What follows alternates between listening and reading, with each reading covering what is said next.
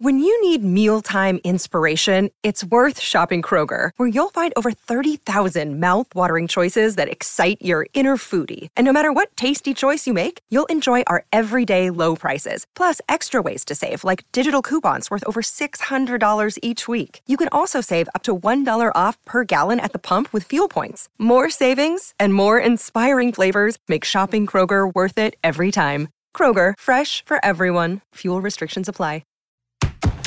This is the Royal Blue Podcast from the Liverpool Echo, giving you the inside track on all the big talking points from Goodison Park. Hello, everybody, and welcome back to the Royal Blue Podcast. The day after Everton drew nil-nil with Brighton and Hove Albion at the Amex Stadium on the south coast.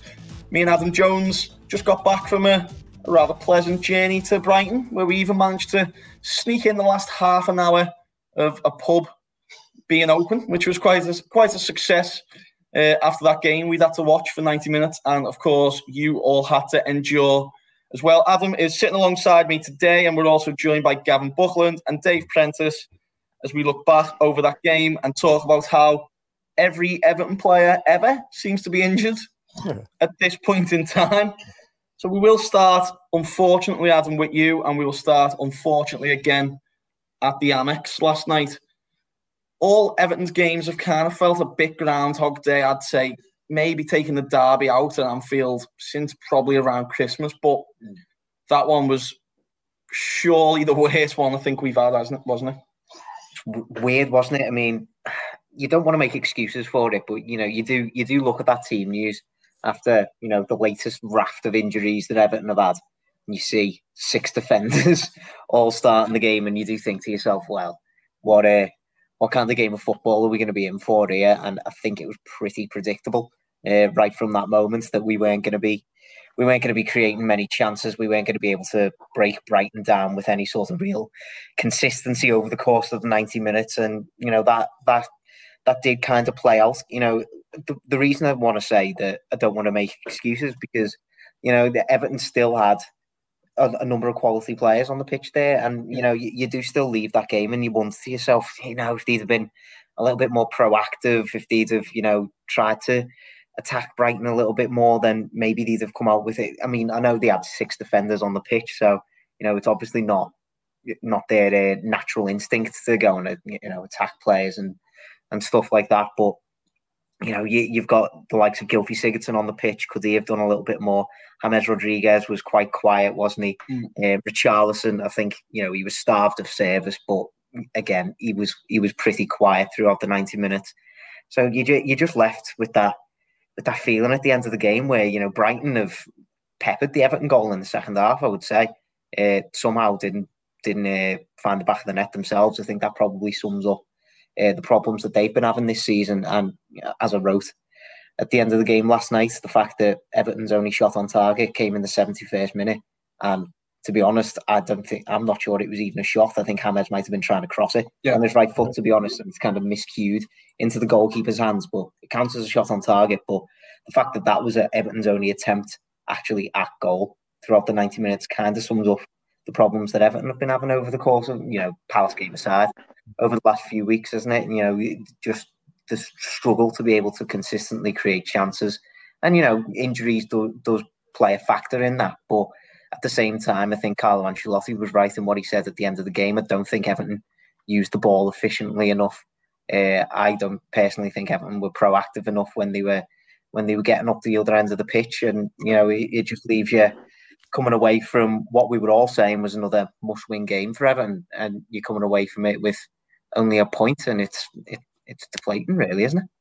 From the from the moment you seen the team news confirmation, Preno, was there ever a point where you thought last night we're going to win this year? It just felt flat, didn't it? From the minute you knew Calvert Lewin, Allan, Gomes, King were, were all missing. It did. I mean, yeah, I, I, feared the worst when, when I saw the team lineup. But having said that, I've seen stranger Everton teams and that go and win important games. Uh, saw us win at Blackburn when David Weir and David Unsworth were a central midfield unit. Um, and what, what one away at Coventry when uh, Phil Jevons and Danny Cadamarteri were, were leading the line. Peter Clarke made his debut.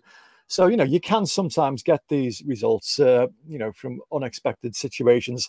And there was a moment last night, right at the end, if Alex Iwobi had have done what he should yeah. have done and got that effort on target, you know, people aren't talking about it then. They're thinking about, oh, well, you know, so we, we scrambled another result in extreme circumstances, you know, onwards and upwards.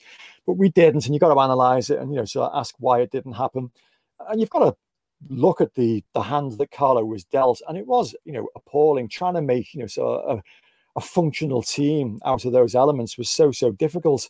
I know Mason Holgate did spray that wonderful pass out to the uh, the right side, you know, so halfway through the uh, the first half. But he'll never be a central midfielder. You know, he's, he's not really, you know, sort of cut out to do that role. And so it was square pegs and, you know, round holes all the way through. I think it was Adam that you tweeted towards the end of the game that we've now got James Rodriguez and Gylfi Sigurdsson forming our central midfield. Um, was, you know, was quite something, it? It was. Just like yeah. So it was. It was like just a really surreal situation from start to finish, and I think the Carlo tried to you know engineer it as, as best he could. And I understand why people have got a bit of a cob on and complaining about you know Sigurdsson should have done more, James could have done more, and yes, that that does you know sort of play some part in it. But it was just such a wildly imbalanced lineup from start to finish against a Brighton team who can be decent, who can play good quality football. And you probably understand why it ended up the way it did. I saw a tweet this morning where somebody said that um, you know Everton have now officially got the worst, you know, so list of injuries in the Premier League at the moment. The team with the fewest injuries at the moment are West Brom, with one player missing. And what have they just done in their last couple of games? You know, it's, it's yeah. not rocket science sometimes. If you've got like loads and loads of players missing, it's going to be difficult. It underlined again, you know, so that we do suffer from strength in depth, especially in terms of the quality players. And you take them out of the equation as we did last night, and we're scratching round. It was rubbish, wasn't it? It was a really, really bad night's football. And uh, hopefully, a lot of those players are going to be back on Friday, and we can look ahead to that, forget about it, and never talk about it ever again. You think about what Preno said there as well, Gavin, looking back over Christmas thinking about the Sheffield United game when Sigurdsson scored late on. Another game we nicked thanks to Sigurdsson was Chelsea at Goodison. I think we beat Arsenal, but uh, again, another game that felt like it could have went either way. And as Preno said there last night, if Iwobi had scored, it kind of would have papered over the cracks a little bit. But do you think it is injuries that have ultimately resulted in us just running out of steam, just losing that little something that was just getting us over the line in some of those matches I've mentioned there? Uh, yeah, I know. Uh, I think it's more to do with the depth of the squad, isn't it? As Preno said. Yeah. I think in certain areas, I mean, we've got we have got an imbalanced squad in that we've got about ten centre halves. Uh, nobody can play wise right. It sounds like Gordon Lee that Preno in the late seventies, yeah. doesn't it? Really. Uh, um, we've got an imbalance. We've got we've got an imbalance in depth in in certain areas, haven't we? That I think that's the, the problem. Uh, I think um, I, get we. How many? You know, we could, you could talk all day about this. How, how many nailed on first team regulars were missing last night? Three. Calvert Lewin, three goals in was it fifteen games? Allan and Doucouré. And the goalkeeper. I Gomes is it. The, the spine of the team, really, wasn't it? Pickford. Yeah, yeah, yeah. I, I, get, I get that. I get that completely. Um, but I mean, we've the, the point I'm getting to is when Doucouré and Calvert Lewin have played since Christmas, as Sam as you we've hardly tore up season that time, have we? Yeah. Um, so I think I, I, I think. Are you, are you including Fabian Delph as a first team regular now? yeah.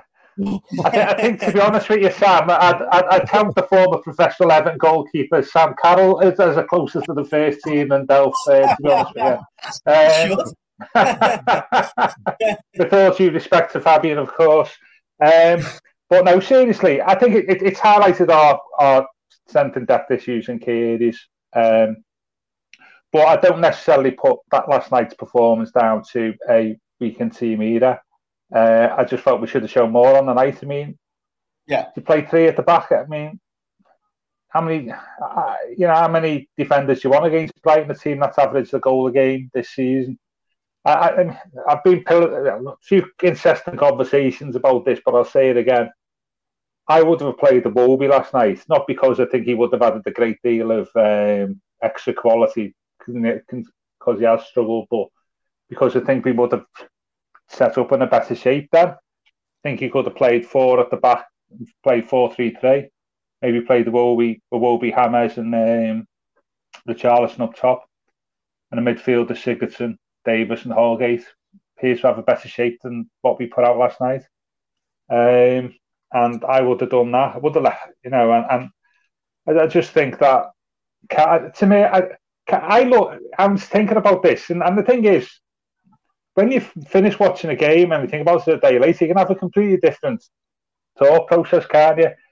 Yeah. Do you think it's quite obvious that Carlo just wanted a point last night because of the team he put out and he was saving his players for Friday with the view of getting a win against Spurs on Friday? So four points in two games is actually a good good turn for us this week. I, I suspect that he didn't want to lose last night, and that was it. And that you know because because the way I mean it's ridiculous fixes scheduling, isn't it? You know, mm. you're playing on consecutive weekends, but you've got games four days apart. I mean that's ludicrous, isn't it? Yeah, ludicrous. Yeah. You know, you know, spend plays it plays it plays it. You know, falling like flies across all teams. The, the, the fixture list and, and, across the board has been mental this season. Yeah, I was looking. I was looking at, Tottenham's uh, experience over the next week because somebody said a Tottenham playing a fixture before a cup final. I was getting excited, thinking, "Wow, they're going to be playing on Sunday, yeah. just 48 hours after they played us." But they're not. They're playing us on Friday. They have got a game against Southampton on Wednesday. Then they've got a Carabao Cup final on Sunday. So it's not just Everton. Yeah. A lot of teams are suffering. Yeah, but no, yeah, but I think what I'm saying there, Dave, is how can you have playing consecutive weekends, but only play. Yeah. Oh, match weeks, as they like to, to call them now, don't they? Yeah. How can yeah. you play in successive match weeks but have games four days apart? Yeah. That's affected Effectively, you're playing next midweek fixture then, aren't you? You know, yeah. and it, it's ludicrous.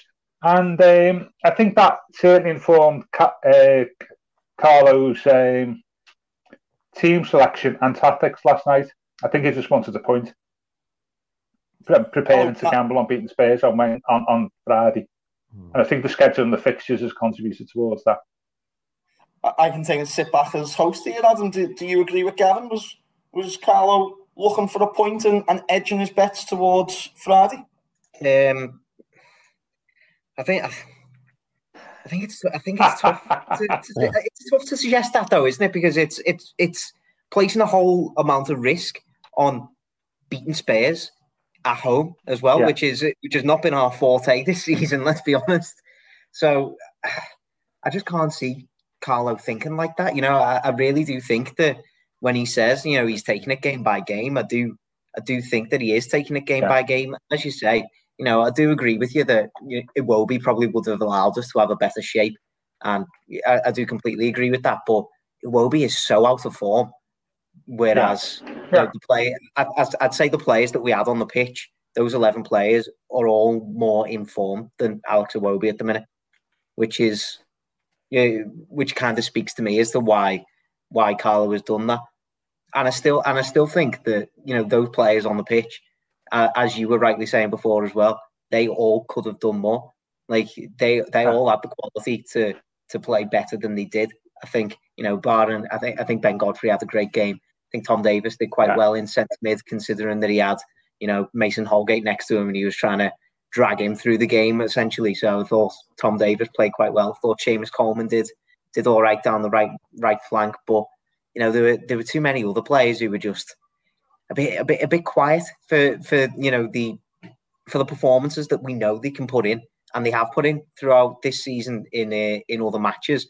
You know, you, where is where is that sort of like little magic, little bit of magic from James or Sigurdsson or you know Richarlison going on one of his mad runs to to set himself up for a goal. It, there was just there was never any of that verve or desire from Everton yesterday, and I don't think that's necessarily down to shape. I, I think that was just down to the personnel themselves, and I think that's why Seamus Coleman was coming out after the game and saying we can't we can't moan about injuries because at the end of the day, Everton had enough quality on that pitch to win that game in different circumstances. And I think they will be disappointed with themselves that they haven't that they haven't been proactive enough, I would say, to uh, to go and try and uh, influence the result in that sort of way. The Royal Blue Podcast from the Liverpool Echo. Hey, it's Kaley Cuoco for Priceline. Ready to go to your happy place for a happy price? Well, why didn't you say so? Just download the Priceline app right now and save up to 60% on hotels. So, whether it's Cousin Kevin's Kazoo concert in Kansas City, go Kevin, or Becky's Bachelorette Bash in Bermuda, you never have to miss a trip ever again. So, download the Priceline app today. Your savings are waiting. Go to your happy place for a happy price. Go to your happy price, Priceline. You know, I felt a little bit sorry for Richarlison last night in terms of you know leading the line without Calvert Lewin and the service. Well, it was just non-existent, I think. But yeah. what about Hammers last night? It was probably one of the most off-color performances I've seen from him since joining Everton. And is there a little bit of a concern that when things don't go right for him, they don't generally seem to go well for us as a team, do they? Um, I'll address both elements. I mean, uh, the, the Richarlison issue, yes, definitely felt a little bit of uh, sympathy for him. Uh, yeah. He was having a go, and all of our game plan appeared to be set up towards getting the best out of Dominic Calvert Lewin, who wasn't there. There were two or three decent balls pinged across the box that you're just waiting for, like a Calvert Lewin to attack, and he wasn't there. And so, obviously, we needed to be a bit cuter than that and to try and be, you know, sort of playing through the lines, if you like um, similar to how we did maybe to a lesser degree at Wolves, you know, so when he wasn't there. Uh, but that didn't happen. So yeah, I felt very sorry for him. James was a strange one because there was that moment in the first half that just it was it, it made the night for me. That I mean, or yeah. not that anything else did, but you know the the exquisite touch to open up the space and that incredible pass, you know, so inside for Sigurdsson, who should have you know sort of done far better with it than he actually did. Eventually, I think Lucas Digne won, won a corner from it, but it should have actually produced more. That underlined the absolute quality that that fella has. And, and I thought he, he worked hard last night. I thought he had a go. Um, he's still it's only his second game back, isn't it? After a you know sort of short spell out, so uh, I don't think there was anything too much to worry about unnecessarily. I think you know the fact that we never had that platform of a, a, central midfielder, you know, meant he had to do you know more than maybe he would have done normally defensively and tracking back, and couldn't quite be that you know sort of free spirit that he often can be. So no, I wasn't overly concerned. I was more concerned when I saw him limping again, where you know somebody you sort of clipped him, and again that like mad Darren England decision not to give us a free kick on the edge of the box, but he was just taken oh, out, oh, yeah. and it was like play on, play on, advantage. Sorry, where's the advantage there? You know, a free kick twenty yards from goal with you know Sigurdsson and Rodriguez on the pitch, and he wanted us to play on. But yeah, that, that's by the by. So no, I wasn't really concerned. It was just one of those nights where none of the creative players really got the opportunity to sparkle that much. Um, hopefully, it'll be a lot better on Friday night with Allan available, with Dominic Calvert Lewin leading the line, you know, so with other players, you know, more recognisable team there. Uh, I'm just a bit concerned it's only four days recovery time for him, and we do need to wrap him in cotton wool at the moment. But Prano speaks there, Gav, about you know Everton's creative players. How many players in this Everton squad are truly creative in terms of you know the numbers they post for creating chances and, and getting assists. You know, potentially only Digne Rodriguez, uh, and, and Sigurdsson as well. But I, I thought yeah. last night he was quite passive in his performance. It's it's still an area, you know. I think it was three, four minutes in when James got the ball last night. A, a Brighton player was just screaming tight, tight, tight, and there was a few times when he had two, three men round him, and it was quite clear they kind of wanted yeah. to nullify that threat. I think that was the point I was more trying to make is that if teams do say, let's go out, let's man mark them, let's have two or three people around them at all times, Everton have got to have a plan B, C, D to create goals, haven't they? Yeah, I mean, we have had some decent results when he's not been in the team mind, haven't we? Um, yeah. But we are we are a team reliant on set pieces, which I think the stats bear us out don't they? Yeah. Just looking at something this morning, since that initial flurry of goals at the start of the season uh, at home, uh, our last 26 Premier League games, we've only scored 29 goals. This is a goal a game, really. And so once you once you take set pieces out of that, um, you're not really doesn't really point to a lot of creativity, as you say, Sam. I mean, that's why I would have played Gylfi in midfield last night uh, to at least get some creativity there. But the way we set up, we would then allow ourselves that um, that that eventuality. But yeah, you are right. I mean, that's something that needs addressing, isn't it? Really, we you know, if you take away, if you extend it further, I mean, Richarlison can, okay, you know, he, he has his moments, doesn't he? But you take away Calvert Lewin's goals, Sigurdsson and uh, Rodriguez's, you know, creativity. What have we got? Hmm. You know, and to, and to, Richarlison is, is very good, but his stats don't bear that out at the moment. I really like Richarlison. But this podcast what we've got. last night's game. it's, well, it's, but no, it's but it's an interesting one, isn't it? It's an interesting one, isn't it? We're getting, we're getting to the, the, the real nub of the matter here, aren't we, really? Is yeah. that, you know, it, it points to where we need to improve, isn't it, really? And, and I tell you what, it's testimony that we're, we're saying about these weaknesses within the squad, but we're still within the shouts of top seven, aren't we? Yeah. So it's not all doom and gloom. What, what, we're, what we're saying is where we need to improve going forward. Yeah. And we've said that on the pod several times.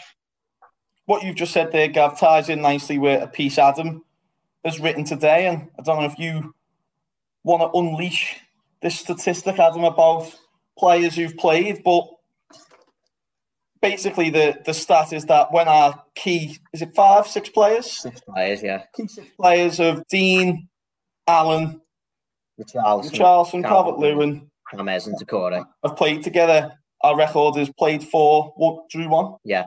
One the others. Yeah. So, yeah. Sorry, play, play five. Play five, one four, drawn one. Yeah. But they've only played five times together. So those players have only played five times together, undefeated. And as Gav saying, Adam, if, if those five players had stayed together, six players had stayed together on the pitch more often this season, could we be talking about a team that, you know, was sitting comfortable in third or fourth in the table?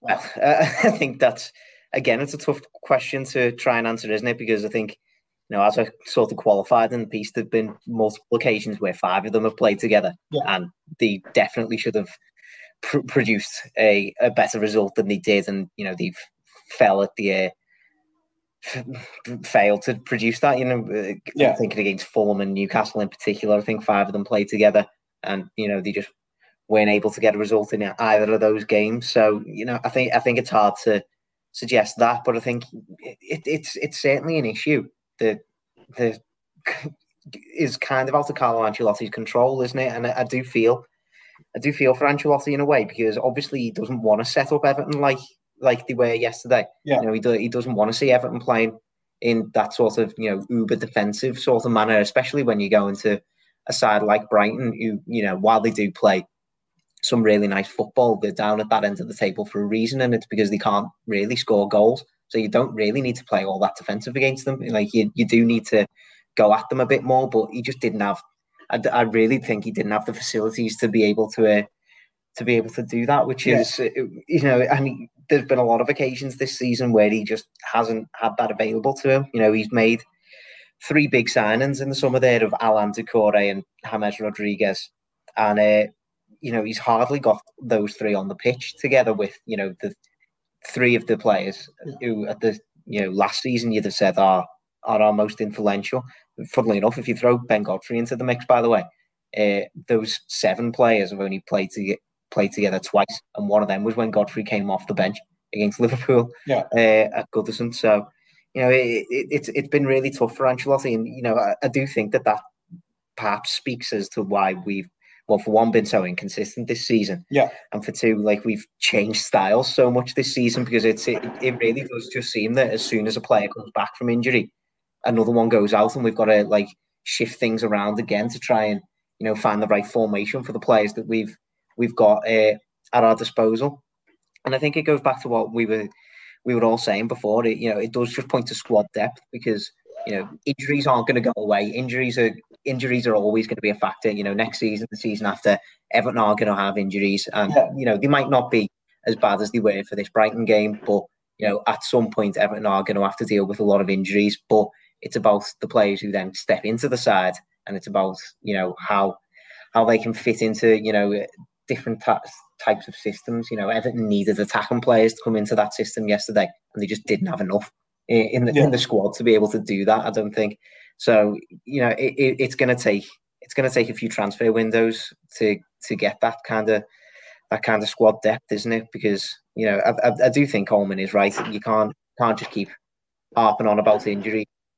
At the same time, you can't you can't ignore injuries either. They they have been a huge factor for Everton this season, and it's a shame. But you know, as Gav rightly says, you know, the, the opportunity is still there for them. So yeah, uh, uh, the sooner the sooner these players realise that, and you know, just give it all they've got yeah. for, the, for these last few games, then you know, fingers crossed they might be able to uh, they might be able to pull off something special.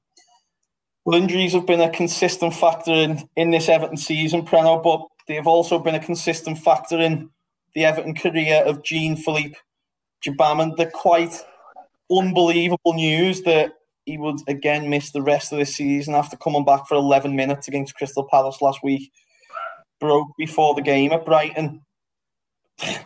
Can you even put into obviously this time it's different, it's a freak injury, it's an impact injury, but it, it must be so hard to take for firstly for for Gbamin, but secondly for all those at the club who've helped him through the first couple of injuries and were you know rightfully delighted to to see him back on the football pitch. I really, really do feel devastated for the lad. I mean, I saw some of the comments on social media last night about, you know, Blues fans who are just as frustrated, you know, complaining, you know, is he made out of balsa wood? And that's so harsh because you know, it, it's an impact injury. It's a freak injury. You know, so one of his teammates has fallen onto his knee. Uh, yeah. You know that that's that is a freak. That that is just like something that you know so could happen to any player, but to happen to him when he's just finally you know so on his comeback is it, it's it's dreadful news. And um, can he be the same player again? You, you don't know. We don't know how long it's going to be. He's having a scan today, isn't he? We don't know exactly what the results of that scan is, but medial ligament injury, you know, sounds like, well, obviously this season's going to be a write off and it's going to be like next season now. So it's effectively, you know, two full seasons, is it? The, you know, so we won't have seen him for. And there is a precedent. I mean, Paul Bracewell came back after the spell as long as that, you know, so out of the side. But I would suggest maybe he wasn't quite the same player again, you know, so after that. Um, Adrian Heath came back after you know sort of really serious injury, and to me wasn't quite the same player again. Both very very good players, but not quite you know so at their peak. Mm-hmm. Young enough, you know, so to, to go again and, and, to recapture, you know, so that dynamism and that that zest that he had, but it's got to be a question mark. So yeah, all you can do is offer your sympathies. And again, I've seen people say, "Oh, he's a professional footballer; he's earning this amount of money, that amount of money." That doesn't matter. What matters is that this fella's had his profession taken away from him through absolutely no fault of his own. And uh, we've said before on this podcast about all the psychological, you know, unsettlement he's had to endure through, you know, so rehabilitating during a pandemic, the really strange situation that he's been forced to like live through. And you've just got to offer him as much support as you possibly can and be as sympathetic as you possibly can, because it is it's horrendous news, horrendous news for him. And uh, it does cast a doubt on what kind of footballer he's going to be when he comes back. We can only hope that he comes back as fit as he was, you know, so before all these problems started for him. The Royal Blue Podcast from the Liverpool Echo. Another day is here and you're ready for it. What to wear? Check. Breakfast, lunch, and dinner? Check. Planning for what's next and how to save for it? That's where Bank of America can help. For your financial to-dos, Bank of America has experts ready to help get you closer to your goals. Get started at one of our local financial centers or 24-7 in our mobile banking app. Find a location near you at bankofamerica.com slash talk to us. What would you like the power to do?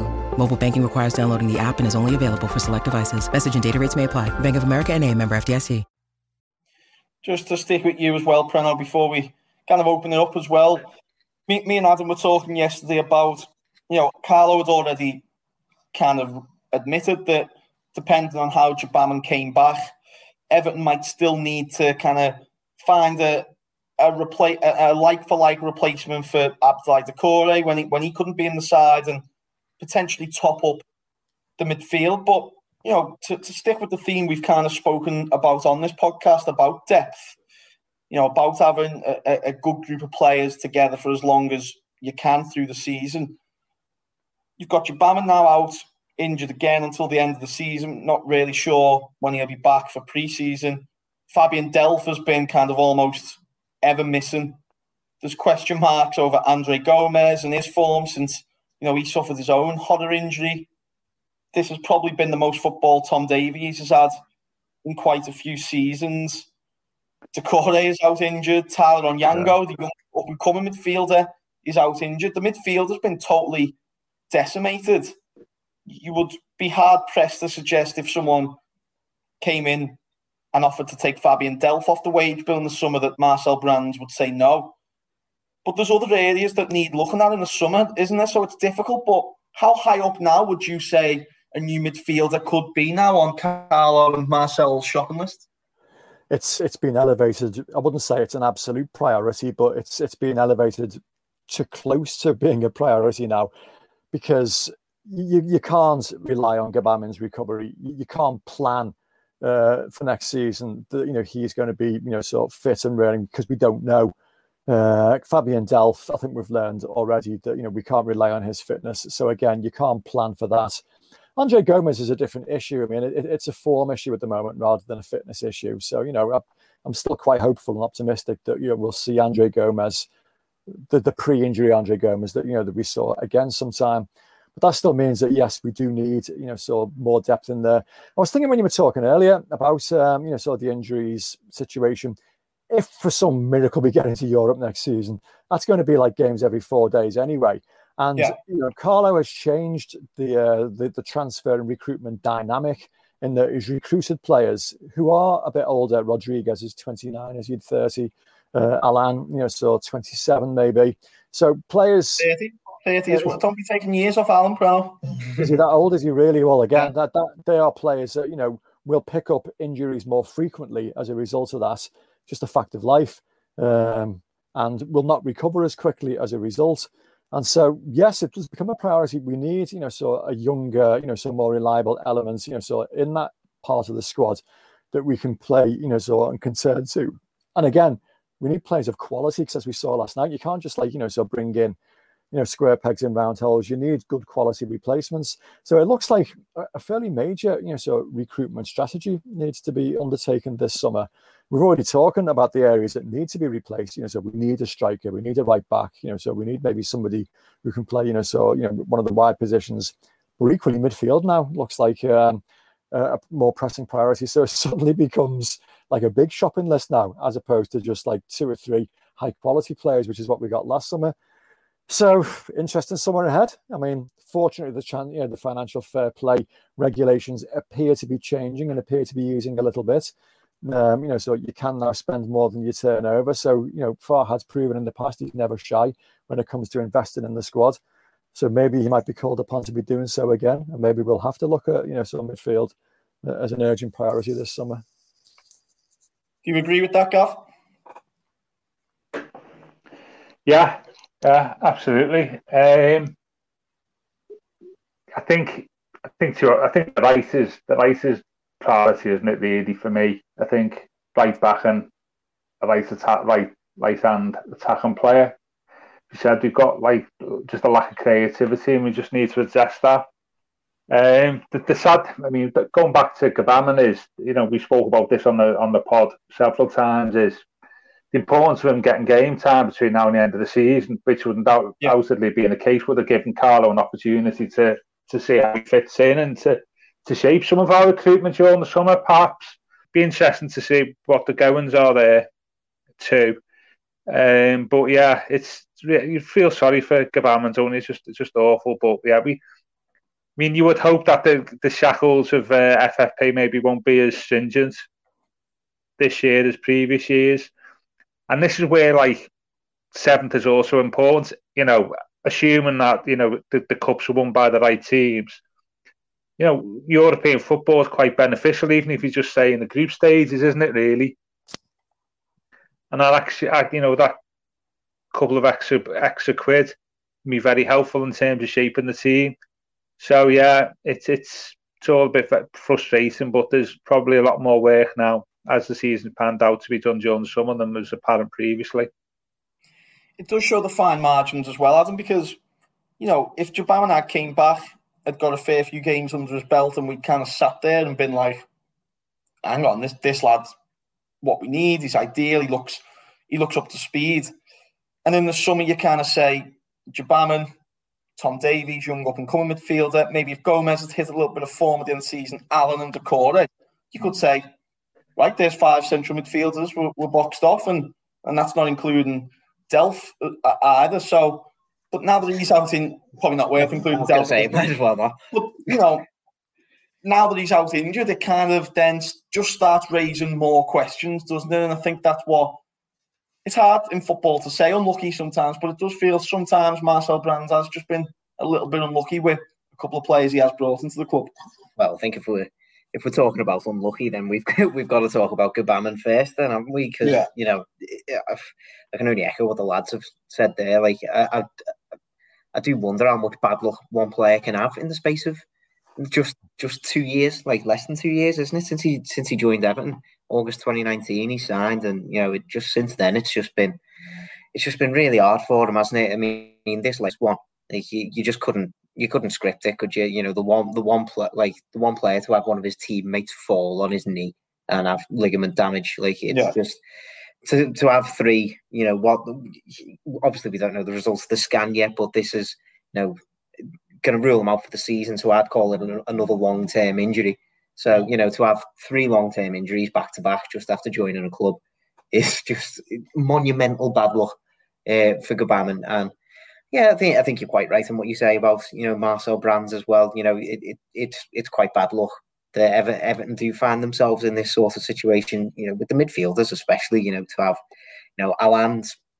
You know, we said we said it in one of the podcasts last week. I think you know Allan. I don't think we've really seen a fully fit Allan for for very long at all this season, maybe three or four weeks, yeah. all told. We, we've had a fully fit Allan just because he's had, you know, a couple of niggling in, injuries here and there, and then he had his obviously his big hamstring injury, didn't he? So you know, it, there was. He's had his issues this season. You know, obviously we've lost Doucouré to a long-term injury, as you mentioned about Gomes. You know, has he been really the same since he's come back from his own yeah. sort of long-term issue? You know, Fabian Delph, I think he's only played seven games maybe this season. Yeah. Uh, he definitely hasn't played since mid December uh, when he uh, when he came off against Burnley after less than half an hour. So you know it, it is just bad luck sometimes, but it, it, goes back to what I was saying before. Like injuries just happen. Like I think. like it's going back to Seamus Coleman again. I think he's right in what he says. You know, it's part and parcel of football that you're going to have injuries, and sometimes you do just get the bad luck that they just tend to pile up in one position for you. And, you know, it, it does make it, it does really make it much harder to judge when you're going into the transfer window because, you know, you're quite right in saying, you know, if Gbamin could, you know, regain, regain his fitness and then, you know, find some form behind him, then he could be quality. You know, if Andre Gomes can find his form again, then he'd be quality and, you know, etc. etc. But I, I just don't think Everton can really rely on those, you know, if scenarios anymore. You know, I think Everton just need to try and find themselves a sure thing. So I think Preno's right in what he said previously that the midfield just has elevated itself in priority now because it's re- it's really harsh on on Gbamin, but Everton do need to find somebody who's going to be able to fill that sort of role. If it's going to be somebody who's going to come in and you know challenge that position for Gbamin when he is fit and he's ready to come back to the team, then so be it. To be honest, it's it's it's going to have to be done, especially if Everton are going to get into Europe. You know, we do need a bigger squad. Uh, then we've been talking about strength and depth all the way through. Then this is this is part and parcel of that as well, isn't it? So, you know, some of you can say some of it's down to bad luck, but you know, Everton. You know, it, it was never going to be fixed all in one transfer window, but I think Everton were kind of maybe slightly prepared for this in a, in a way. You know, you are just going to get injuries throughout the course of the season. And I think a lot of Everton fans know that, you know, this, this squad isn't the biggest, especially in terms of quality in depth. So it's gonna it's gonna take a while until Everton can fully fix this across every area of the, of the squad. So this is this summer is going to be, you know, the the next in in line of many really important transfer windows for the club, isn't it? You know, it just it just feels like I do feel like we've said it for the last six, seven, eight, nine, ten transfer windows. Oh yeah, this one's really important. but like we're, we're going to keep saying it, aren't we? Like until until we've actually got a bit of quality and depth in this squad, then we are just going to keep saying it. So I just I just think this one's no different. So another Everton player, Preno, who we need to send our best wishes to is is Cenk Tosun. I mean, to talk about bad luck, Cenk suffered a serious injury alone at Crystal Palace last season. Looked like he was going to miss the Euros. was given a little bit of respite when the Euros was pushed back a year and got a kind of dream loan move back to Besiktas. And he's now undergone surgery and will be returning to Everton after another really serious knee injury suffered in Turkey. Another desperately bad luck story. And uh, it's just sad, isn't it? Really, There's not much more to say on that. It is, yeah. I mean, funny enough, just before you know, so we started recording this podcast, I was uh, reading an article from the Turkish press about uh, how how emotional uh, that whole situation was. Uh, yeah. The Besiktas players. He's a very popular lad, Cenk Tosun, and um, I know you know he's very popular amongst his teammates at Everton, and uh, likewise back at Besiktas, and uh, they were left in tears. Um, you know when when the injury happened, he was uh, a freak injury again, really, and it's uh, you know an injury that he suffered when he was at Crystal Palace, and you know he's, he's come back successfully from that and suffered something very very similar. Uh, so yeah, it does. You know, it sounds that sounds grim, and um, the, the, president of uh, Besiktas is actually saying uh, the issue is not only a knee injury; he's also psychologically affected. He feels depressed. Uh, we've tried to give him morale, we've tried to build him up, but you know, clearly, you know, it's, it's going to take some time to overcome that. So you know, we we lose sight of that sometimes, don't we? You know, so when we, we see players getting injured, we treat them a little bit just like commodities, you know. And I know managers treat them like that, you know. So certainly supporters, you know, sort of do.